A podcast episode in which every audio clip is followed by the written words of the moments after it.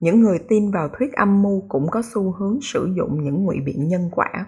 Họ thích nghĩ về những sự kiện thế giới theo hướng những người khác sẽ được lợi gì hay khi bono đây là lý do họ tranh luận rằng việc đặt chân lên mặt trăng là dàn dựng. Hoa kỳ cần cho một người lên mặt trăng để đi đầu trong cuộc đua vũ trụ, và công nghệ lúc đó chưa đủ thời gian để phát triển, nên chính phủ phải giả mạo nó đương nhiên, lúc nào cũng sẽ có người được lợi từ những sự kiện lịch sử, và trong trường hợp này là hoa kỳ. Tuy nhiên, họ đã có thể hoàn toàn bại trận nếu như nhiệm vụ đi sai hướng, và họ đã mất đi một vài phi hành gia bởi những vụ tai nạn trong quá trình phát triển công nghệ. Việc đặt chân lên mặt trăng là một chiến tích đáng nhớ, nhưng không có nghĩa nó phải là giả. Đưa ra kết luận như vậy là bằng chứng của lỗi sai logic. Ngụy biện post hoc post hoc ego propter hoc, có nghĩa là sau điều đó, vì điều đó. Trong tiếng latin, và lỗi ngụy biện này có ý nghĩa đúng như cái tên của nó. Chỉ bởi vì x xảy ra sau y, không có nghĩa y gây ra x. Lỗi ngụy biện này đặc biệt có hữu ích khi mọi người không biết rõ về sự phức tạp của xác suất và thống kê. Ví dụ, một nhà xã hội học đã có thể kết luận rằng tỷ lệ tội phạm ở một thành phố giảm khi những hình vẽ graffiti được dọn dẹp và cho rằng việc dọn dẹp những hình vẽ graffiti là cái dẫn tới kết quả. Tuy nhiên, nó có thể do những yếu tố khác như thời tiết, cuộc đột kích của một băng đảng ma túy hoặc một thứ gì khác. Post hoc eco propter hoc cũng khá hấp dẫn bởi vì là con người, bản năng của chúng ta là tìm ra ý nghĩa cho những sự kiện chúng ta nhìn thấy tuy nhiên, chỉ bởi vì chúng xảy ra theo một thứ tự nhất định, không có nghĩa mối quan hệ giữa chúng là mối quan hệ nhân quả. Mọi người thường nhầm lẫn giữa mối quan hệ tương quan với mối quan hệ nhân quả, nhưng khi kiểm tra tính logic đằng sau lỗi ngụy biện này, rõ ràng đây không phải là một dòng suy nghĩ logic hợp lý. Ví dụ, tưởng tượng rằng x xảy ra sau y, như đã nói ở đoạn trước, có thể y gây ra x nhưng nó cũng có thể là do một sự kiện khác, z, gây ra x hoặc cả x và y. Thậm chí còn không cần đến sự tương quan, tất cả những sự xảy ra của những sự kiện này có thể đơn thuần là trùng hợp. Có rất nhiều khả năng cho nguyên nhân gây ra x và tất cả những nguyên nhân đó, những trường hợp tương quan và trùng hợp cần được kiểm tra trước khi xác định mối quan hệ nhân quả ví dụ tiền vệ cánh phải andrew Slavley đã tuyên bố một điều về phá thai ở Rome, phá thai là bất hợp pháp trong hai thập kỷ cai trị của nhà độc tài cộng sản Nicolae Ceausescu và đất nước được hưởng một trong những tỷ lệ ung thư vú thấp nhất thế giới, thấp hơn cả những nước phương Tây. Không có bằng chứng chính xác và đáng tin cậy nào nói rằng tỷ lệ phá thai thấp có liên hệ trực tiếp với nguy cơ ung thư vú thấp. Loại tương quan này không phải là bằng chứng của mối quan hệ nhân quả. Một nghiên cứu dịch tễ học nên xem xét những yếu tố có thể ảnh hưởng trực tiếp lên nguy cơ gây ra ung thư vú, có thể tỷ lệ hút thuốc giảm hoặc thói quen ăn uống đã thay đổi, lý do có thể là bất cứ điều gì. Rất dễ để nhận ra ngụy biện post hoc vì chúng hiếm khi có được một bằng chứng đáng tin cậy để ủng hộ có thể sẽ có sự hiện diện của sự tương quan, nhưng nó không phải là mối quan hệ nhân quả. Để tìm ra mối quan hệ nhân quả, tất cả những yếu tố gây nhiễu phải được loại bỏ. Môi trường, xã hội, hoàn cảnh và một thí nghiệm phải được tiến hành cẩn thận. Đây là lý do tại sao phương pháp khoa học là rất quan trọng. Những trường hợp khoa học tệ hại như thí nghiệm xã hội học được mô tả ở trên chính là kết quả của lỗi sai này. Ngụy biện phi thể thức ad hoc hay lý lẽ post hoc.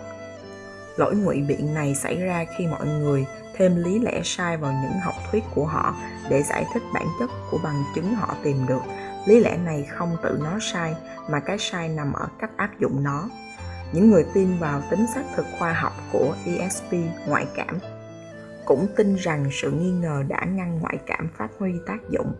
Những người tin vào điều này đương nhiên tạo ra các lý do phi thể thức để giải thích tại sao ngoại cảm không hoạt động trong những thí nghiệm được thực hiện một cách khoa học. Một người tiên phong không có lý do gì để tin rằng sự hoài nghi sẽ ngăn chặn ESP cho đến khi có vấn đề xảy ra. đây cũng là một cách nhận biết chính của ngụy biện phi thể thức. Ngụy biện phi thể thức giúp mọi người công thức hóa những học thuyết, nhưng nó không thể được dùng như một tiền đề. Có hàng tá thứ không chính xác sẽ trở nên đúng nếu một tiền đề là thật nhưng tạo ra những tiền đề như thế sẽ là thiếu logic. Những người tin vào thuyết âm mưu cũng thích ngụy biện phi thể thức, bởi vì nó cho phép họ phát minh ra lời giải thích cho những học thuyết đã được phát triển sẵn. Ví dụ, người theo chủ nghĩa âm mưu về người ngoài hành tinh billy mayer khẳng định rằng những bức ảnh tài liệu của ông ta là kết quả của sự ăn may sau khi chúng bị nghi vấn là một trò chơi khăm mỗi khi có người tìm ra được một yếu tố sai trong bằng chứng của ông ta ông ta đều có lời giải thích những lời giải thích này thường rất lố bịch, như lời khẳng định của ông ta rằng người ngoài hành tinh đã di chuyển một cái cây trên sân của ông ta để che giấu danh tính của họ sau khi một bức ảnh UFO được xác định là có xuất hiện cái cây không có trên sân của ông ta. Đây là một ví dụ điển hình của việc một người tự tạo chứng cứ để hỗ trợ học thuyết của họ nhưng nói chung ngụy biện phi thể thức cũng theo nguyên tắc tương tự. Ngụy biện tấn công cá nhân ad hominem. Ngụy biện tấn công cá nhân xảy ra ở trong những cuộc tranh luận hướng trực tiếp đến những người có luận điểm đối lập. Thay vì những yếu tố chính của cuộc tranh luận, đây là đồng minh với lỗi luận điểm từ người có quyền, bởi vì nó chối bỏ những luận điểm dựa trên những điểm xấu của người đưa ra nó, hơn là chấp nhận chúng dựa trên những điểm tốt của người tranh luận mọi người cũng thường đối đáp với những người hay hoài nghi bằng những ngụy biện công kích cá nhân, nói rằng họ bảo thủ hoặc không có đầu óc cởi mở. Tuy nhiên, điều này không bao gồm việc chấp nhận những luận điểm tốt và bỏ qua việc những người hoài nghi có thể có một quá trình lý luận đúng đắn. Thực chất, người bảo thủ có thể khá cởi mở và chỉ phản đối những lời khẳng định thiếu logic hoặc không có bằng chứng hỗ trợ. Vì vậy những công kích cá nhân thường bịt miệng những người có tư duy phản biện tốt nhất. Ngụy biện công kích cá nhân cũng xảy ra khi mọi người từ chối những luận điểm dựa trên sở ghét của họ hay ấn tượng về ai đó. Ví dụ như quan điểm rằng một nhà khoa học thường kiêu ngạo, mọi người cũng thường chối bỏ những bằng chứng chắc chắn đối với những thứ như biến đổi khí hậu. Dựa trên lý do rằng, những nhà khoa học là những người theo chủ nghĩa quý tộc. Tương tự mọi người cũng thường ngụy biện rằng những người họ bất đồng quan điểm là những người được chống lưng bởi các tập đoàn lớn hoặc một vài phe phái mờ ám của chính phủ. Nhiên, mọi người ai cũng có bất đồng quan điểm, nhưng việc giả sử thường dẫn đến tình trạng ngụy biện tấn công cá nhân về tệ nhất là những thuyết âm mưu nguy hiểm và điên rồ công kích một người không phải là ví dụ của ngụy biện tấn công cá nhân. Thay vào đó, sự chỉ trích cá nhân phải được sử dụng để làm vô hiệu bằng chứng mới, được gọi là ngụy biện tấn công cá nhân. Mọi người mắc lỗi và đều có những khuyết điểm cá nhân, nhưng điều này không có nghĩa là bằng chứng của họ không đúng. Một khía cạnh liên quan của lỗi ngụy biện này được gọi là đầu độc. Khi mọi người cố đầu độc một luận điểm của người khác bằng cách liên kết chúng với một khái niệm không phổ biến luật godwin là một ví dụ. Đó là ý tưởng rằng một luận điểm càng tồn tại lâu trên internet thì càng có nhiều cơ hội nó sẽ được so sánh với hitler hoặc chủ nghĩa quốc xã. Những người chống lại vaccine thường so sánh những người ủng hộ vaccine với thuyết u sinh của đức quốc xã trong những bình luận trên mạng của họ. Đây là ví dụ rõ ràng nhất của hiện tượng này. Đương nhiên chỉ ra những lỗi sai của người khác có thể là một cách hay để vô hiệu luận điểm của họ.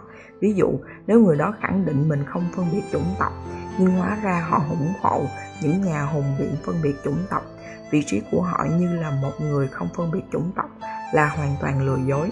Trong một ví dụ khác, nếu một người đã từng lừa đảo trước đó sẽ là công bằng nếu chúng ta từ chối đầu tư vào công ty mới của họ. Đây không phải là đầu độc, mà là một quá trình suy nghĩ hợp lý dựa trên những bằng chứng có thật. Ngụy biện bất khả tri, argumentum ad ignorantium. Ngụy biện bất khả tri là một hoạt động tạo ra những bằng chứng cho một kết luận dựa trên sự thiếu kiến thức. Ví dụ những người theo thuyết âm mưu về người ngoài hành tinh sẽ thường khẳng định là người ngoài hành tinh đã tạo ra những vòng tròn trên rượu, vì họ không biết đó có phải do con người làm hay không. Bởi vì không hề có yếu tố con người cụ thể, họ ngay lập tức kết luận rằng người ngoài hành tinh đã gây ra hiện tượng đó thay vì cân nhắc những khả năng khác hoặc chấp nhận là không rõ nguyên nhân.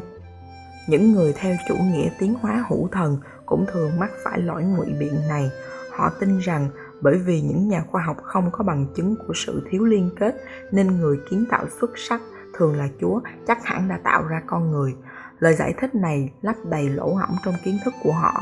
Tuy nhiên, nó không phải là bằng chứng thực sự, bởi vì cũng không có bằng chứng chắc chắn nào cho quá trình kiến tạo xuất sắc cả. Hơn nữa, loại ngụy biện này là một yếu tố đặc trưng của các thuyết âm mưu mọi người bị thu hút bởi những thuyết âm mưu vì chúng có thể lấp đầy những lỗ hổng kiến thức của họ như là tại sao tổng thống John F. Kennedy bị ám sát hay tại sao cảnh sát đòi hủy chứng cứ trong những năm sau vụ ám sát của tổng thống Robert F. Kennedy. Mọi người thường tìm kiếm những thứ có vẻ không phù hợp với thời gian xảy ra sự kiện và sau đó lấp đầy những lỗ hổng với những học thuyết của riêng họ.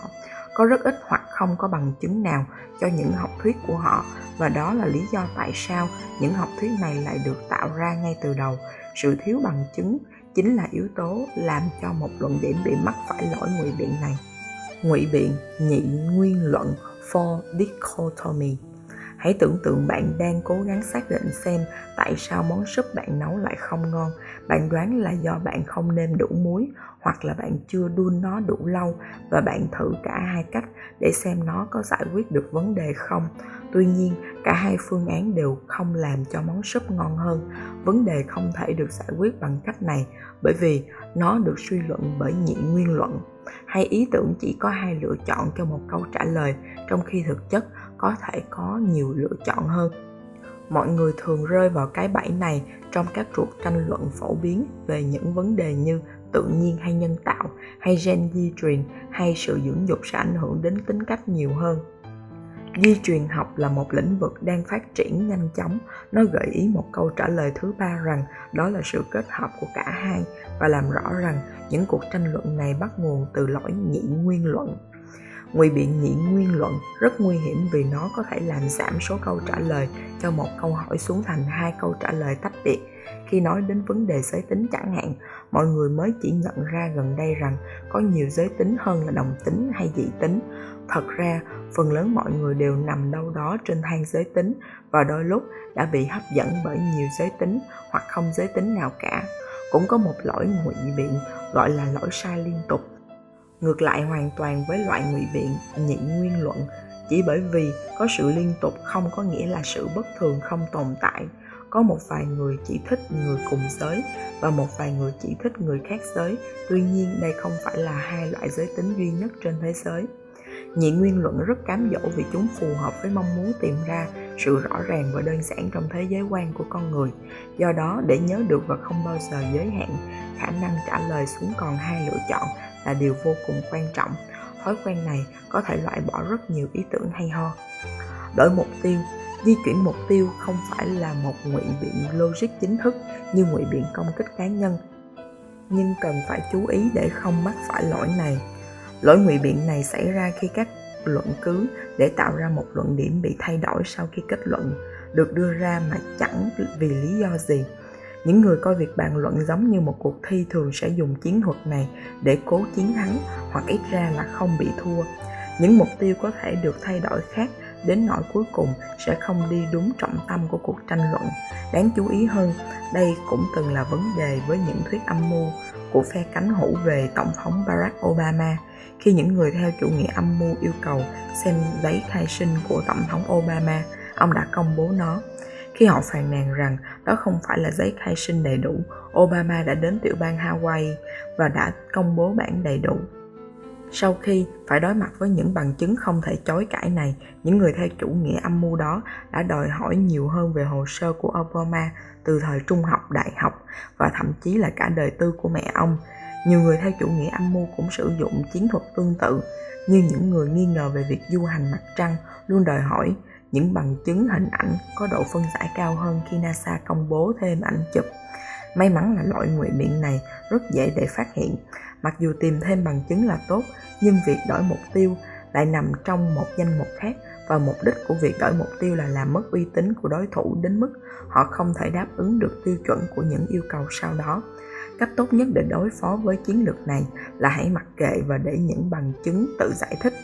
Lỗi sai này thường là dấu hiệu của sự tuyệt vọng ngụy biện rơm lỗi ngụy biện cuối cùng được bàn tới trong chương này cũng là một lỗi được sử dụng phổ biến trên mạng, ngụy biện rơm.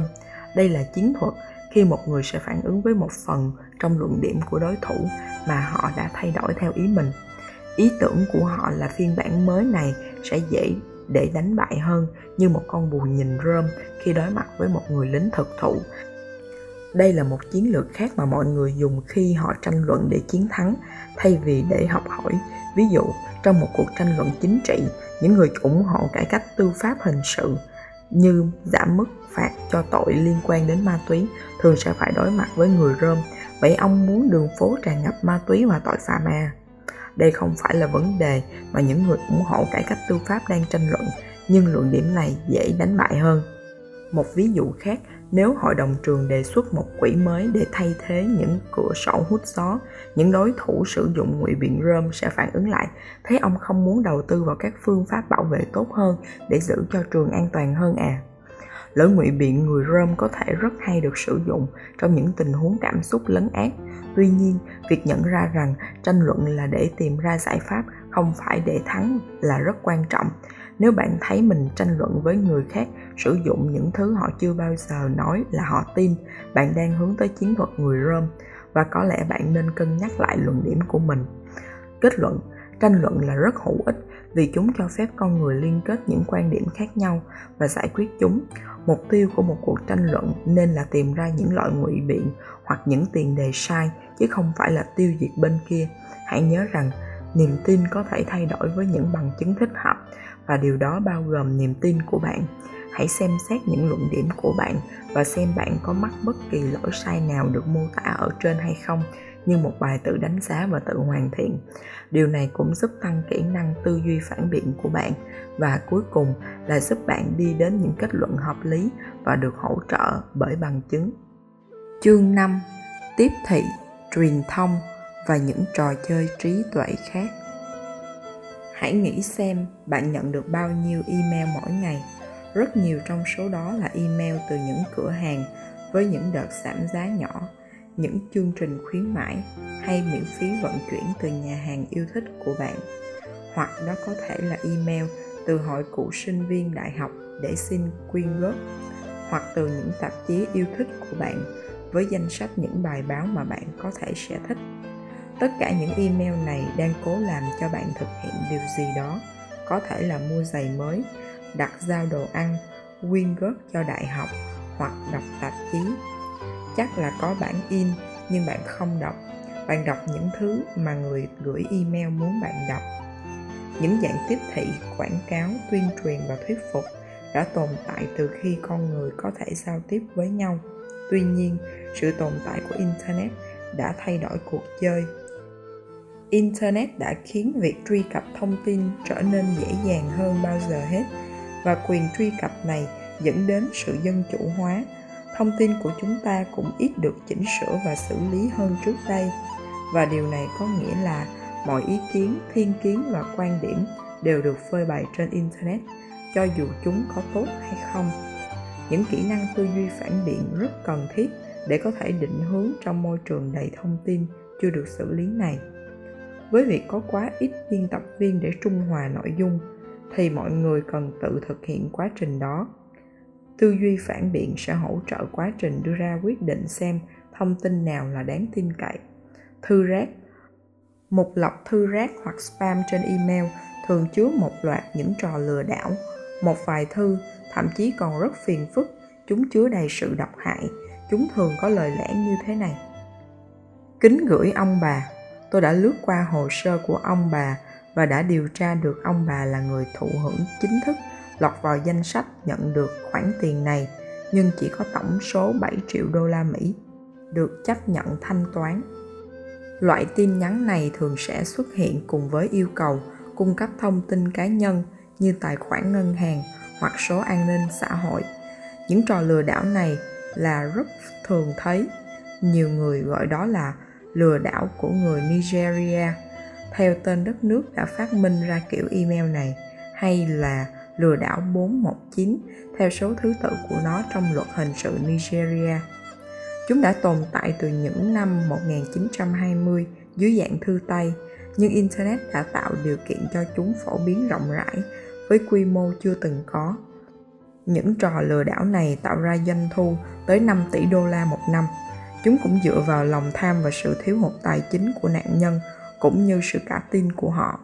Một khi những người bị lừa trả lời email, những người lừa đảo sẽ tiếp tục moi móc tiền từ họ hết mức có thể, bắt trả phí hoặc yêu cầu trả tiền hối lộ. Đôi khi, những kẻ lừa đảo thậm chí sẽ yêu cầu những người bị lừa di chuyển đến một đất nước khác, sau đó bắt cóc họ và tống tiền gia đình họ. Đây chỉ là một trong những nguy hiểm từ việc thiếu cảnh giác trên mạng. Những email, tin giả. Những email này thường xuất hiện theo chuỗi và bạn có thể đã từng nhìn thấy chúng. Ví dụ, một cái nói rằng một hacker đã kết bạn với những người bạn biết. Nếu anh ta là bạn của một trong những đám bạn của bạn anh ta có thể hack vào tin nhắn messenger của bạn. Ảnh cá nhân của anh ta là một chiếc xe màu đỏ. Hãy tự bảo vệ mình đừng chấp nhận đề nghị kết bạn của anh ta. Đôi lúc những trò lừa đảo này bắt nguồn từ sự thật, nhưng chúng đã bị bóp méo để hoàn toàn phản tác dụng chúng được thiết kế để lan truyền mạnh mẽ trên internet, được chia sẻ bởi những người bị lừa một trong những email này có nội dung lưu hành giữa phe cực hữu và thành phần Hồi giáo trên Internet. Đó là một đám cưới tập thể ở Gaza của những người đàn ông độ tuổi 20 muốn cưới những cô dâu chỉ mới 10 tuổi hoặc nhỏ hơn. Có những bức ảnh của những bé gái chụp từ đám cưới Hamas có thật ở Gaza. Nhưng những bé gái đó chỉ là khách mời và họ hàng, không phải những cô dâu. Phần lớn cô dâu thực tế đều lạch 18 tuổi và người nhỏ nhất là 16 tuổi đã đủ độ tuổi kết hôn tối thiểu theo luật pháp nếu có sự đồng ý của phụ huynh ở nhiều bang ở Hoa Kỳ. Tuy nhiên, không thèm kiểm tra lại thông tin, những người phe cánh hữu đã biến câu chuyện gốc thành dẫn chứng và đăng nó trên trang blog cũng như diễn đàn của mình, chăm ngòi cho những định kiến chống Hồi giáo. Có rất nhiều dấu hiệu cho thấy câu chuyện trên là sai sự thật. Lời văn mang tính thiên kiến cảm xúc và câu chuyện thiếu những liên kết về nguồn uy tín của thông tin đó những bức ảnh cũng không có mô tả, không có bức nào được chụp tại nơi diễn ra nghi lễ và thay vào đó, chỉ là ảnh của nhiều nhóm người hơn nữa, không có đơn vị tin tức quốc tế nào đưa tin về chuyện này những dấu hiệu này dấy lên sự nghi ngờ cho những người có tư duy phản biện và nghiên cứu trên mạng sẽ chứng minh rằng câu chuyện chỉ là một trò lừa bịp tuy nhiên rất nhiều người thậm chí không hề tra google để kiểm tra xem nó có phải thật hay không. Nếu bạn nhận được một email với chủ đề có thông tin đáng nghi, hỏi một người biết về chủ đề đó luôn là việc có ích và xem liệu bạn có lý do để cảnh giác với thông tin đó không. Huyền thoại bánh burger Bạn có thể đã từng nghe về câu chuyện rằng những chiếc bánh hamburger ở những cửa hàng ăn nhanh có rất nhiều chất bảo quản đến mức bạn có thể để nó một tháng hoặc một năm mà không bị hỏng Điều này thực ra là một huyền thoại thời hiện đại được gọi là huyền thoại bánh burger và được tuyên truyền bởi một vài bà mẹ blogger sống khỏe, những người không muốn con cái của họ ăn bánh burger. Một nhà báo đã quyết định kiểm tra khẳng định này bằng cách tiến hành thí nghiệm sử dụng phương pháp khoa học bởi vì điều này chưa từng được thử trước đây. Đầu tiên, anh đưa ra một vài giả thuyết về các yếu tố giữ bánh burger được tươi và loại trừ chúng cho đến khi quyết định thử giả thuyết thịt bò không bị thối bởi vì nguyên liệu của nó. Để kiểm tra khẳng định này, anh đã tự mua thịt bò xay và tự làm bánh burger ở nhà để làm vật thí nghiệm. Anh đã mua một vài loại burger của McDonald's và làm những bản sao homemade của chúng, rồi để tất cả ở ngoài, kiểm tra chúng mỗi ngày để xem có nấm mốc hay không. Anh thấy rằng không có cái burger nào là bị hỏng một cách đặc biệt cả, kể cả burger không muối muối đóng vai trò như một chất bảo quản. Tuy nhiên, bánh Quarter Powders cho thấy nhiều dấu hiệu nấm mốc nhất khiến anh đưa ra kết luận rằng bánh càng lớn thì sẽ bị khô nhanh hơn, làm cho nấm mốc, một loại cần độ ẩm để sinh sôi, có nhiều thời gian phát triển hơn. Vậy điều này có nghĩa gì? Bất kỳ burger nào được nấu đúng cách sẽ có một vài tính chất tự bảo quản. Chúng ta được ướp muối, sấy khô và bảo quản thịt mà không cần tủ lạnh hay tủ đông trong hàng ngàn năm. Việc sấy khô đã bảo quản đồ ăn chứ không phải những chất hóa học chỉ có ở đồ ăn nhanh. Có rất nhiều khẳng định như vậy trên Internet, trong mọi ngóc ngách của những cộng đồng khác nhau. Việc dẫn chứng toàn bộ những khẳng định đó là không thể, nhưng may là tất cả những khẳng định đó có thể được đánh giá theo một cách. Quá trình tư duy phản biện cung cấp một hướng diễn giải cho những thông tin điên rồ được tìm thấy trên mạng và những bước này sẽ giúp tách sự thật khỏi ảo tưởng. Điều đầu tiên bất kỳ ai cũng nên cân nhắc khi liên quan đến thông tin trực tuyến, đó là nguồn của nó. Trang web đó có thiên kiến chính trị hay ý thức hệ rõ ràng không? Nó có được phát hành độc lập không? Nó có giọng văn nhạy cảm không? Nó được điều hành bởi những kẻ nghiệp dư hay những nhà báo chuyên nghiệp và những học giả có đạo đức nghề nghiệp. Tất cả những điều này đều quan trọng trong việc quyết định một trang web có đáng tin cậy hay không. Trường hợp bánh burger cũng mô tả tầm quan trọng của việc cân nhắc tất cả những hàm ý của một khẳng định. Nếu bánh burger nguy hiểm đến thế, tại sao chưa có nhà khoa học hay chính quyền nhà nước nào cấm nó? Thế còn những cộng đồng quốc tế thì sao? Sự im lặng từ những chuyên gia với một chủ đề có thể mang hàm ý rằng thông tin đó là không đúng sự thật. Cuối cùng, hãy xem những nguồn đáng tin cậy có đồng thuận với vấn đề đó hay không. Đọc một vài website được điều hành bởi những chuyên gia được nói tới ở trên để tìm ra bất cứ mô hình nào và đọc thêm những nguồn khác để biết thêm thông tin. Một khi bạn tìm thấy nguồn gốc nơi mọi người đang thu thập thông tin từ đó, hãy đọc nó. Nếu tất cả những nguồn này đều nói giống nhau, sẽ là công bằng khi đánh giá rằng lời khẳng định đó đáng tin và trung thực. Những trò lừa trong tiếp thị có cả một ngành công nghiệp được xây dựng để khai thác phản ứng não bộ, nhận thức và thiên kiến của con người để lừa họ mua mọi thứ marketing. Toàn bộ lĩnh vực này phát triển quanh ý tưởng rằng có một vài chiến thuật nhất định sẽ làm cho mọi người tiêu tiền vào những thứ họ không cần. Một trong những chiến lược này là đồng xá 99 cent. Con người có một thứ gọi là hiệu ứng số lẻ. Khi mà chữ số ngoài cùng bên trái của giá ảnh hưởng đến cách chúng ta nhìn nhận giá tiền đó nhiều hơn so với những chữ số khác vì chúng ta nhận thấy một thứ có giá 19,99 đô la thì thấp hơn hẳn so với một thứ có giá 20 đô la. Mặc dù nó không rẻ hơn, chúng ta gần như sẽ luôn mua món đồ có giá 19,99 đô la. Những nhà nghiên cứu đã công bố rằng hiệu ứng này xuất phát từ giới hạn của não người khi liên quan đến lượng thông tin nó có thể xử lý. Nói cách khác, xu hướng con người thích những thông tin đơn giản hơn là những ý tưởng phức tạp một chiến lược tiếp thị cơ bản khác là điều khiển mọi người dựa trên nhu cầu của họ về lòng tự trọng và có vẻ hơn người những nhân viên bán hàng sẽ thường dùng những chiến thuật như hỏi những câu, dẫn dắt về chất lượng sản phẩm, hay bạn thích nó như thế nào để khiến bạn đồng ý và cuối cùng lừa bạn tin vào những thứ bạn nói về sản phẩm. Nếu bạn có vẻ thích sản phẩm đó, bạn sẽ nhất trí với người bán hàng và do đó, bạn có khả năng sẽ mua nó. Đây là một cách dễ dàng để thao túng những cảm xúc, khiến bạn mua một thứ không cần thiết hay thậm chí là không thích.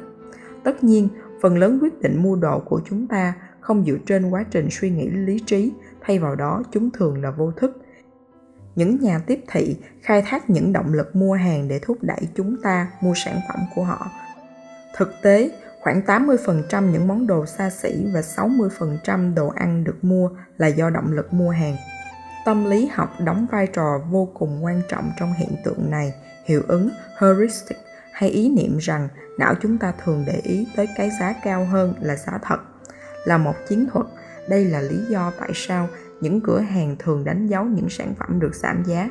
Mặc dù không có sự chênh lệch quá cao hay có công cụ so sánh giá cả, những cửa hàng cũng cung cấp những dịch vụ như đảm bảo hoàn tiền nếu người mua đổi ý, bởi vì họ muốn khách hàng cảm thấy rằng họ hài lòng với việc mua sản phẩm đó và đã lựa chọn đúng đắn khi mua nó những nhà marketing cũng rất giỏi trong việc phát minh ra những vấn đề khiến khách hàng của họ phải lo lắng. Hãy nghĩ về việc marketing cho hệ thống điều khiển máy quay an ninh đắt tiền đang dần trở nên phổ biến ngày nay. Những quảng cáo thường được phát trong những chương trình tv hoặc podcast về tội phạm và nói với bạn rằng đây là cách mà bạn có thể bảo vệ chính mình.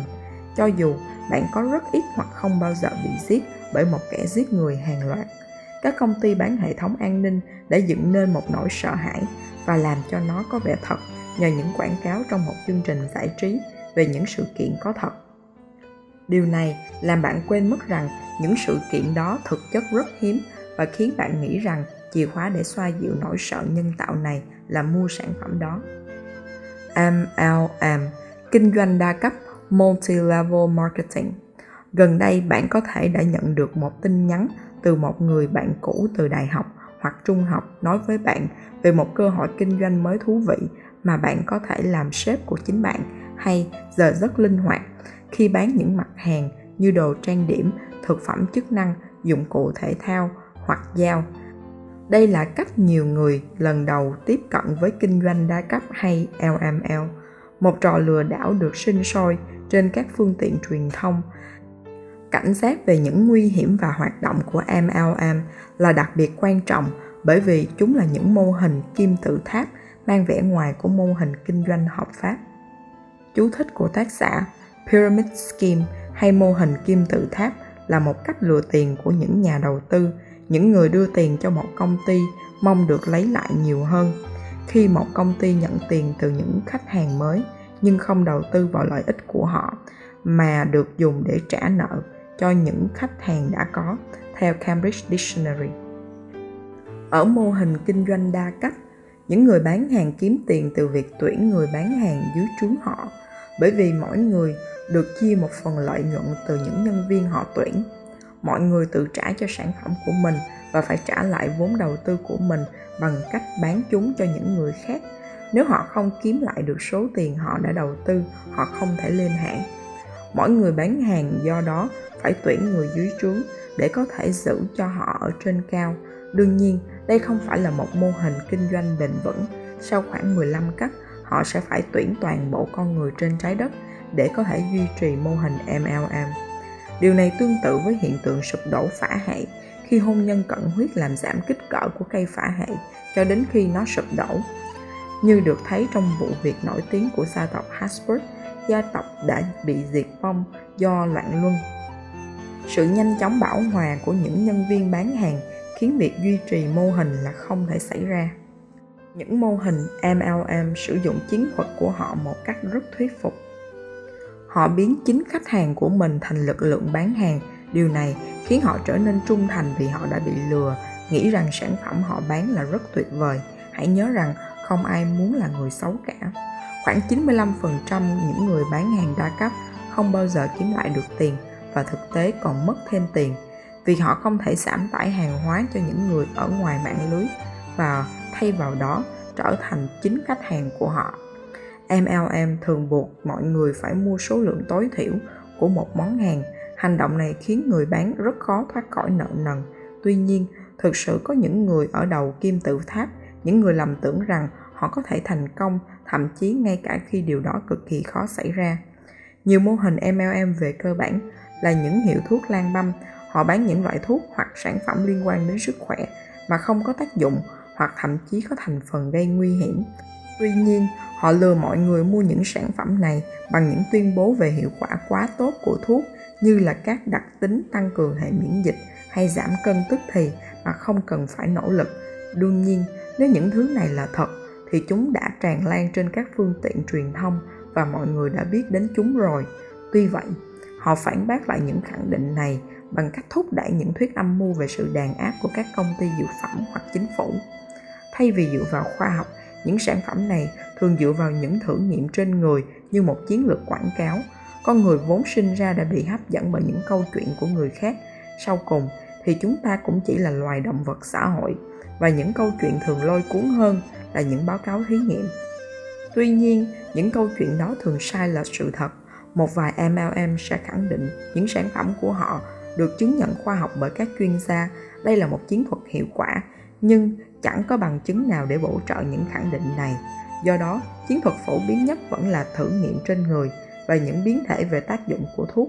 May mắn là tư duy phản biện là một công cụ đánh giá đặc biệt hữu dụng để chống lại những khẳng định và những chiến lược sai lệch được sử dụng bởi MLM và từ đó bạn sẽ có thể bảo vệ chính mình. Chương 6.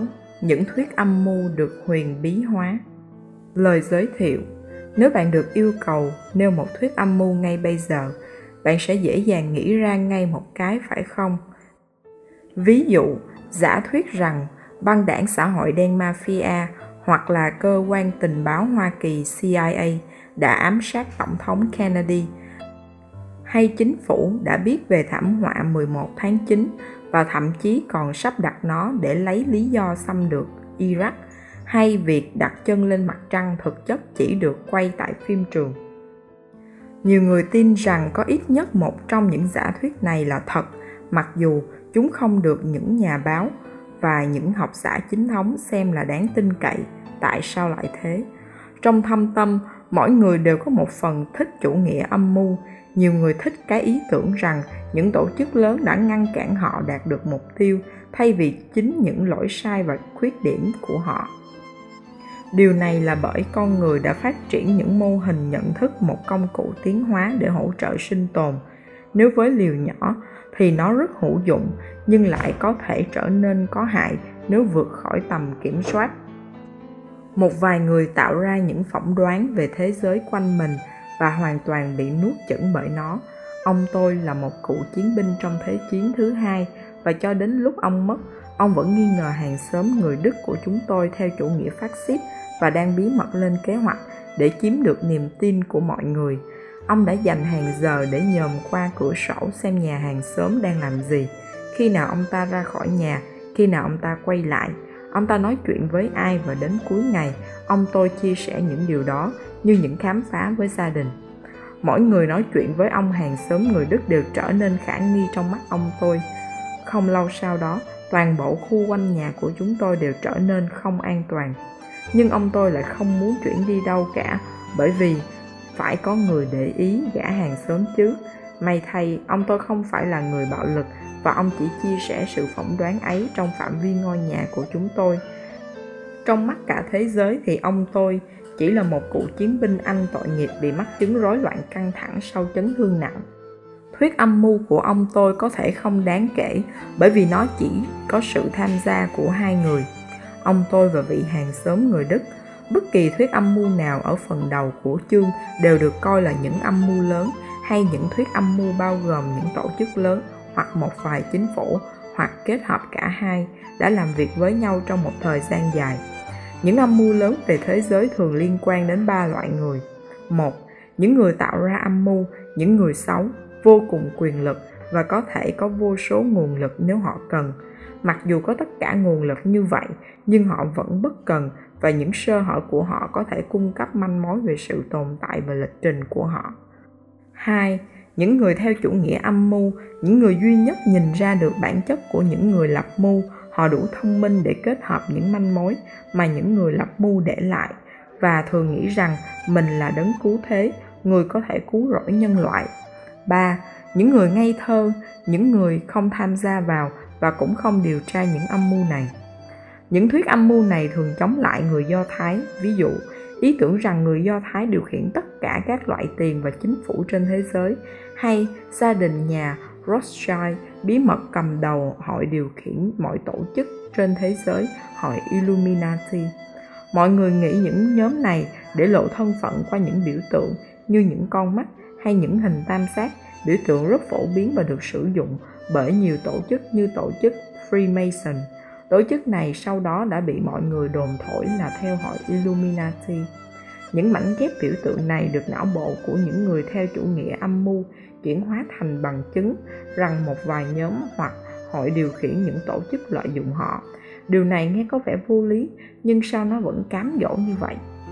Tại sao con người thích các thuyết âm mưu? Bạn có thể đã để ý rằng những người tin vào thuyết âm mưu những người đã từng bị cho ra rìa như Alex Jones đã trở nên nổi tiếng hơn qua một vài thập kỷ gần đây. Vào năm 1966, Richard Hofstadter đã dự đoán phần lớn sự thịnh hành ngày nay của những thuyết âm mưu trong cuốn sách của ông The Paranoid Style in American Politics, tạm dịch những sự hoang tưởng trong chính trị Hoa Kỳ.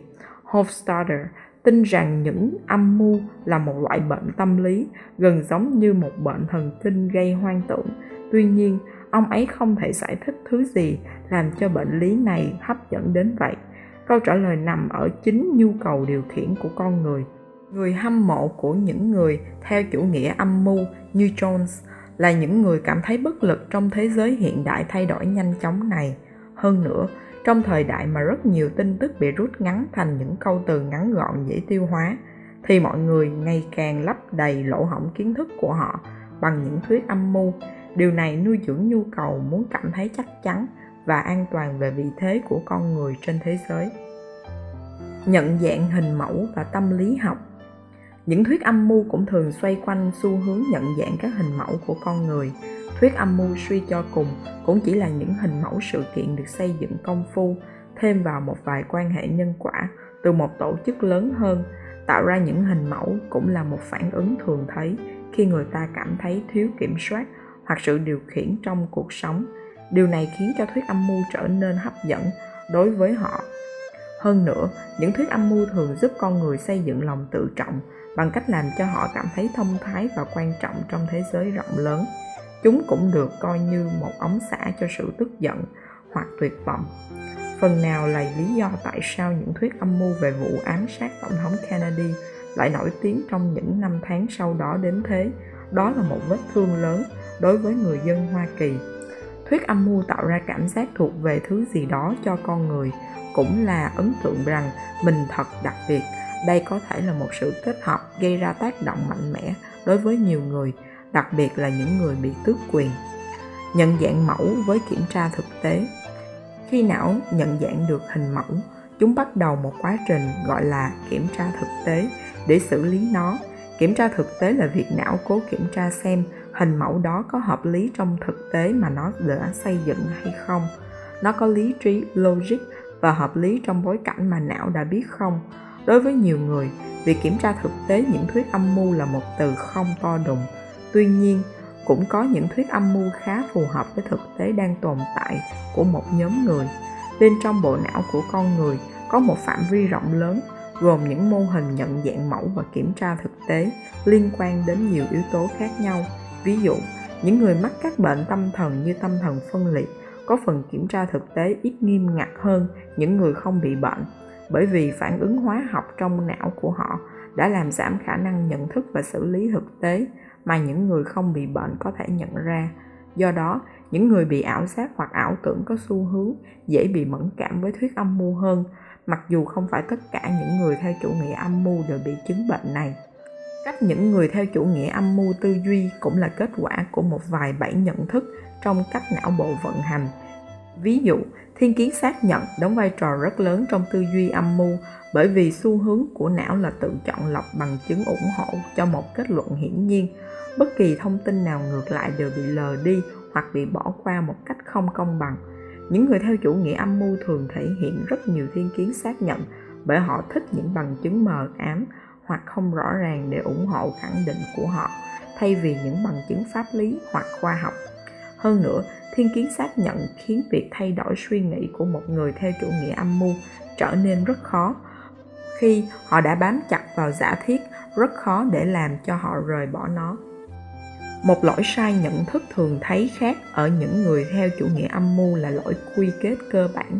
Đây là hành động quy hành vi của một người cho tính cách cá nhân của họ hoặc những yếu tố bên trong khác thay vì dựa vào tình huống những hành động của con người không phải lúc nào cũng được lên kế hoạch hay có chủ đích và nhiều thứ chỉ là trùng hợp.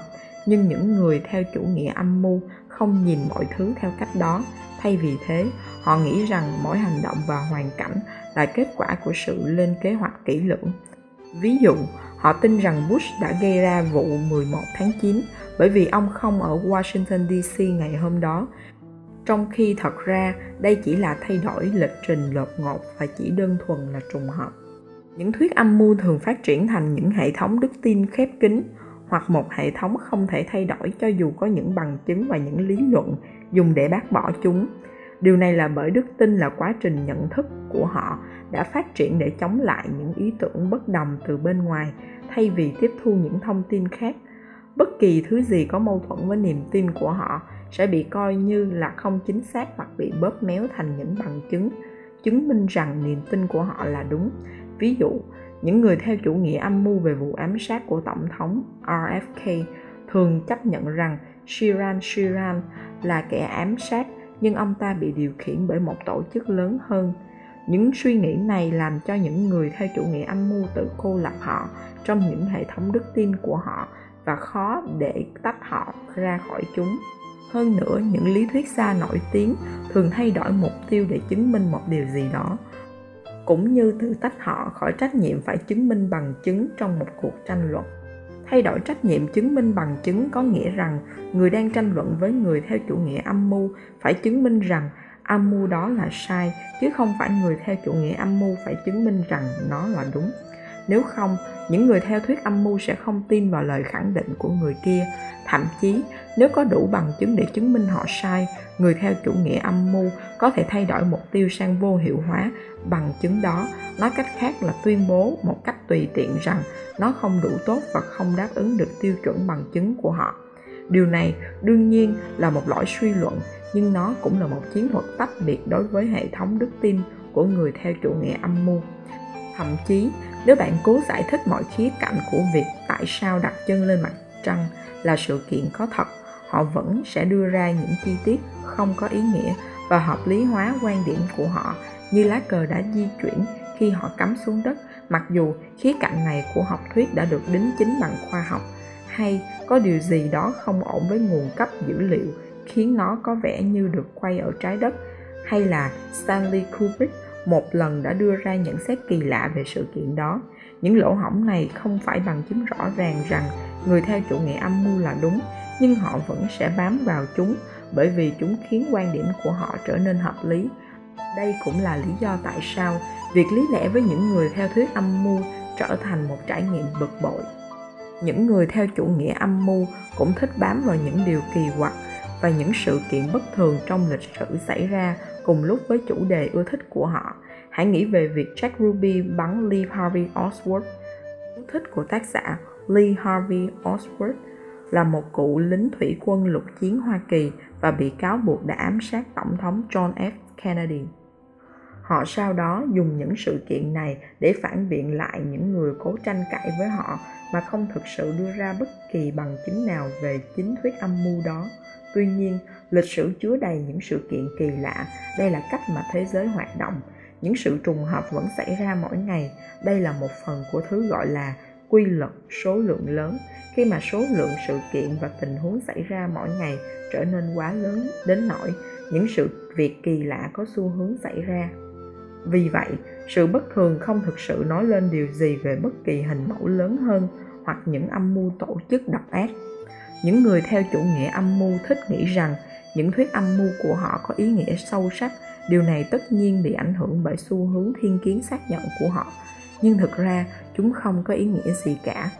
Tất cả những ngụy biện logic và lỗi nhận thức này đều dẫn đến ngụy biện suy luận rẽ hai nhánh. Đây thực chất là sự tổng hợp của tất cả những điều mà những người theo chủ nghĩa âm mưu tìm thấy qua quá trình được nêu cụ thể ở những đoạn trên. Với tất cả những bằng chứng này người theo chủ nghĩa âm mưu sẽ đưa ra một kết luận rẽ nhánh sai giữa câu chuyện thường được chấp nhận và lý thuyết âm mưu của riêng họ để đưa chúng về cùng đẳng cấp và làm mất hiệu lực của câu chuyện thường thấy. Mở rộng âm mưu. Những người theo chủ nghĩa âm mưu cũng thường mở rộng âm mưu của họ để đáp lại sự chỉ trích.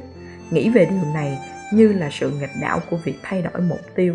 Ví dụ, để đáp lại những chỉ trích rằng không phóng viên nào từng tìm thấy bằng chứng các băng đảng mafia đã ám sát tổng thống JFK. Những người theo chủ nghĩa âm mưu cũng sẽ phản ứng lại rằng truyền thông cũng nhúng tay che giấu chuyện đó. Nếu họ được hỏi về vụ điều tra của CIA hoặc FBI, họ đơn giản sẽ mở rộng mạng lưới để bao gồm cả những tổ chức đó. Những âm mưu này càng lớn thì sẽ càng khó để ủng hộ tại sao những đặc vụ người Cuba và CIA cấu kết với nhau để ám sát Tổng thống John nếu họ đã tuyên thệ là kẻ thù địch chính trị của nhau. Trong trường hợp của việc du hành mặt trăng, chẳng phải Liên Xô với mạng lưới gián điệp rộng lớn của họ sẽ phát hiện ra sự thật rằng dấu mốc quan trọng nhất trong cuộc đua vũ trụ là giả mạo hay sao? Cuối cùng, những âm mưu trở nên quá phóng đại đến mức chúng đòi hỏi sự kết hợp của những phe sẽ không bao giờ làm việc với nhau điều này có vẻ thật khó tin đối với những người không theo chủ nghĩa âm mưu. Nhưng những người có theo chủ nghĩa đó lại có một lượng lớn chiến thuật đa dạng để bảo vệ và cách ly tầm nhìn của họ khỏi những điều vô lý, như đã nói trong những đoạn trước. Tác hại của việc đưa ra các thuyết âm mưu là gì? Có phải tất cả những thuyết âm mưu đều tốt hay xấu cho xã hội? Bạn có thể ngạc nhiên khi biết rằng trên thực tế có một cuộc tranh luận học thuật về chủ đề này. Thuyết âm mưu có thể tốt nếu chúng có các chức năng như những con chuồn chuồn cho xã hội thỉnh thoảng chỉ ra một vài lỗi sai thực tế trong những giải thích chính ví dụ Thuyết âm mưu RFK phần lớn đã có chức năng nhấn mạnh sự cần thiết của việc phải có sự hợp tác thực thi pháp luật tốt hơn giữa các chính quyền liên bang, tiểu bang và thành phố. Chúng cũng có chức năng như là lời nhắc về sự cần thiết của việc chính phủ và các tổ chức tư nhân hoạt động một cách minh bạch, bí mật trong các tổ chức lớn sẽ chỉ làm dấy lên sự nghi ngờ đối với những người theo thuyết âm mưu. Điều này có thể dẫn đến luật tự do ngôn luận và tự do thông tin mang lại lợi ích cho toàn thể xã hội. Mặt khác, những thuyết âm mưu có thể dẫn đến sự nghi ngờ chính phủ và các quá trình dân chủ hóa một cách trầm trọng. Hãy nghĩ về Alex Jones, thuyết âm mưu của ông ta nổi bật nhất là Bitherism, đã làm suy yếu lòng tin của mọi người vào nền dân chủ và âm thầm chia rẽ Hoa Kỳ. Chú thích của tác giả Bitherism, một giả thiết rằng Obama không thể làm tổng thống Mỹ vì không được sinh ra ở Mỹ. Những học thuyết như vậy có thể thực sự dẫn đến việc mọi người tranh luận cho việc siết chặt nghiêm ngặt hơn tự do ngôn luận và thông tin bởi vì sự nguy hiểm của chúng hơn nữa mọi người cũng có thể nghiêng quá về phía ý kiến ngược lại của những người theo chủ nghĩa âm mưu và chấp nhận những câu chuyện chính thống mà không hề thắc mắc những câu hỏi hợp lý giữ cho chính phủ đáng tin cậy và thậm chí có thể giúp vén mở sự sụp đổ hoặc những hành vi sai trái của những tổ chức quyền lực. Những thuyết âm mưu liên tục phá hoại những hoạt động phản đối lành mạnh bởi vì chúng làm cho bất cứ mọi câu hỏi trở nên kỳ cục. Không logic, không hợp lý và nguy hiểm. Do đó, rõ ràng là phải có hiểu biết vững chắc về việc đâu là thuyết âm mưu và đâu không phải là thuyết âm mưu. Những thuyết âm mưu có căn cứ mặc dù phần lớn thuyết âm mưu là không đáng tin cậy thực chất có một vài cái lại là đúng những thuyết âm mưu sau được đưa vào danh sách trong một bài báo của Reader's Digest là những sự việc thực sự đã xảy ra. Cuối nhiệm kỳ thứ hai của Woodrow Wilson, có những lời đồn rằng Tổng thống đã mắc bệnh và căn bệnh làm cho ông không thể điều hành được, nên đệ nhất phu nhân đã cai quản phần lớn nhiệm vụ chính thức. Edith Wilson, người vợ trẻ của ông ta, thực tế đã tiếp nhận phần lớn việc của ông trong vài tháng sau khi ông bị bệnh, nhưng chính phủ giữ kín câu chuyện vì sợ chính trị bất ổn mặc dù Edith đã luôn nói rằng bà chỉ hoạt động như một thư ký. Phần lớn những nhà sử học đồng ý rằng bà ấy về cơ bản đã hoạt động như tổng thống khi xem xét những vấn đề nhà nước. Mọi người đồn rằng vào những năm đầu của chiến tranh lạnh chính phủ hoa kỳ đã lấy cắp những xác chết để thử nghiệm những ảnh hưởng của bụi phóng xạ hạt nhân. Điều này thực sự đã xảy ra trong một cuộc thử nghiệm được gọi là dự án sunshine. Các đặc vụ chính phủ đã thu thập những phần thân của những trẻ em và trẻ sơ sinh bị chết từ khắp thế giới để thử nghiệm mà không thông báo hay xin phép từ phía gia đình. Thuyết âm mưu điều khiển tâm trí của chính phủ khá phổ biến, nhưng có một dự án có thật của CIA gọi là MK Ultra đã thực sự tập trung vào việc điều khiển tâm trí. Vào những năm 1960, chính phủ tuyển những đối tượng kiểm tra để thử nghiệm với LSD với nỗ lực điều khiển trí óc Cuối cùng, họ bắt đầu chuốt thuốc những người không tình nguyện và nhiều người này đã mắc phải những căn bệnh về não vĩnh viễn. Vào những năm 1960, nhiều người cũng có giả thiết rằng FBI đang theo dõi những người như John Lennon, Martin Luther King đệ nhị và đảng báo đen. Hóa ra, tất cả những người và nhóm này thực sự đã bị giám sát vì là những nhân vật lật đổ. Những người tham gia vào các hoạt động cực đoan phong trào phản chiến và hoạt động dân quyền cùng với những thứ khác. Đây là một phần của một hoạt động có tổ chức có tên Con Interpol được tạo bởi J. Edward Hoover vào năm 1956. Tuy nhiên, loại giám sát này vẫn tiếp tục có bằng chứng cho thấy FBI cũng đang theo dõi các nhà hoạt động trong phong trào người da đen đáng được sống Black Lives Matter. Có một sự thật thường được chấp nhận rằng hút thuốc lá gây ung thư, có một bác sĩ phẫu thuật đã tuyên bố rằng hút thuốc là một mối nguy hại cho sức khỏe. Mọi người bắt đầu đưa ra giả thuyết rằng các công ty thuốc lá đã biết về mối nguy hại này nhiều năm rồi. Điều này thật ra là đúng. Những công ty đã tiếp cận được nghiên cứu về sự nguy hiểm của thuốc lá từ những năm 1950 nhưng không thừa nhận nghiên cứu đó là đúng mãi cho đến những năm 1990 Bộ phim truyền hình Mad Men đã đề cập rất nhiều đến sự hợp tác giữa những nhà quảng cáo và các công ty thuốc lá để che giấu sự thật vào đầu những năm 1960. Một thuyết âm mưu của người Canada nói rằng chính phủ của họ quan tâm về việc những người đồng tính thâm nhập vào bộ máy chính quyền đến mức mà họ thực sự phát triển một bài kiểm tra mức độ đồng tính. Điều này là đúng. Chính phủ đã thuê một nhà khoa học vào những năm 1960 để phát triển một chiếc máy kiểm tra khả năng sản ra của những đồng tử của các công chức, quân nhân hay các sĩ quan cảnh sát khi họ nhìn thấy hình ảnh đồng tính. Chính phủ Canada đã sa thải hoặc từ chối thuê hàng trăm người vì bài kiểm tra này. Một vài người đã đưa ra giả thuyết rằng Dalai Lama là một đặc vụ CIA. Thực tế thì ông làm việc cho họ. CIA đã trả cho ông khoảng 180.000 đô la như một phần tài trợ của họ cho phong trào kháng chiến của Tây Tạng chống lại chính phủ Trung Quốc trong những năm 1960. Điều này có ý nghĩa cản trở và phá vỡ ảnh hưởng của chủ nghĩa cộng sản trên đất nước. Vì sự lan truyền nhanh chóng của Internet và phương tiện truyền thông, mọi người đã hoang tưởng rằng chính phủ đang theo dõi hoạt động trực tuyến của họ. Hóa ra là chính phủ đã nộp hàng chục nghìn đơn yêu cầu cấp phép dữ liệu từ Facebook, Google và Apple chỉ trong năm 2016. Đạo luật yêu nước The Patriot Act đã ủy quyền cho NSA giám sát và thu thập hầu hết mọi thứ trên mạng. Đương nhiên, điều này chỉ thúc đẩy sự suy đoán phổ biến về những tin tặc người Nga gây ảnh hưởng đến cuộc bầu cử tổng thống năm 2016 mà tại thời điểm tôi viết cuốn sách này vẫn đang được điều tra. Kết luận, thuyết âm mưu hấp dẫn bởi vì chúng lấp đầy nhiều nhu cầu tâm lý khác nhau của con người. Chúng không liên quan đến những nguyên tắc logic, thay vào đó, chúng dựa trên những thiên kiến nhận thức, ngụy biện và lỗi sai trong quan điểm của mọi người về thực tế. Những người theo chủ nghĩa âm mưu cũng sử dụng những luận điểm quay vòng để tự bảo vệ chính mình khỏi sự chỉ trích. Điều quan trọng là vẫn phải cảnh giác về những đức tin và ý tưởng của chính bạn. Bạn có cảm thấy mình tự bảo vệ chính mình khỏi những bằng chứng không ủng hộ cái bạn nghĩ hay chỉ đơn giản là bạn không thích không. Hãy nhớ rằng, bất kỳ ai cũng có thể là một người theo chủ nghĩa âm mưu, bất chấp những gì phim ảnh và tivi vẫn thường chiếu. Những thuyết âm mưu không có giới hạn đối với những người đội mũ thiết.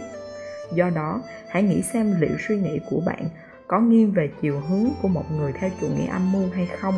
Bạn có thấy những thế lực lớn hơn đang chống lại bạn hoặc tổ chức mà bạn yêu mến hay không đây có phải là một thứ logic hợp lý đáng để suy nghĩ không sau cùng thì, thảm họa 11 tháng 9 đúng là kết quả của một âm mưu Hồi giáo cực đoan, nhưng Hoa Kỳ không liên quan đến nó.